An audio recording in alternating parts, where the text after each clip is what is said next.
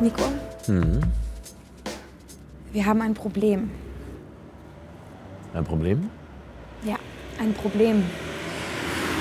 Du kannst nur noch zwei Tage in der WG bleiben, dann musst du umziehen. Verstehst du?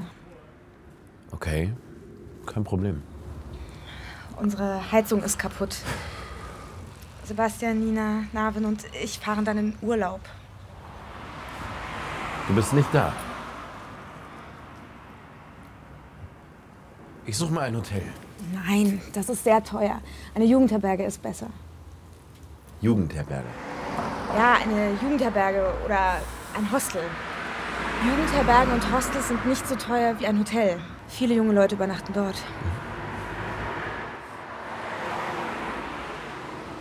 Und ich frage meine Freunde und Bekannten, vielleicht haben sie ein Zimmer frei.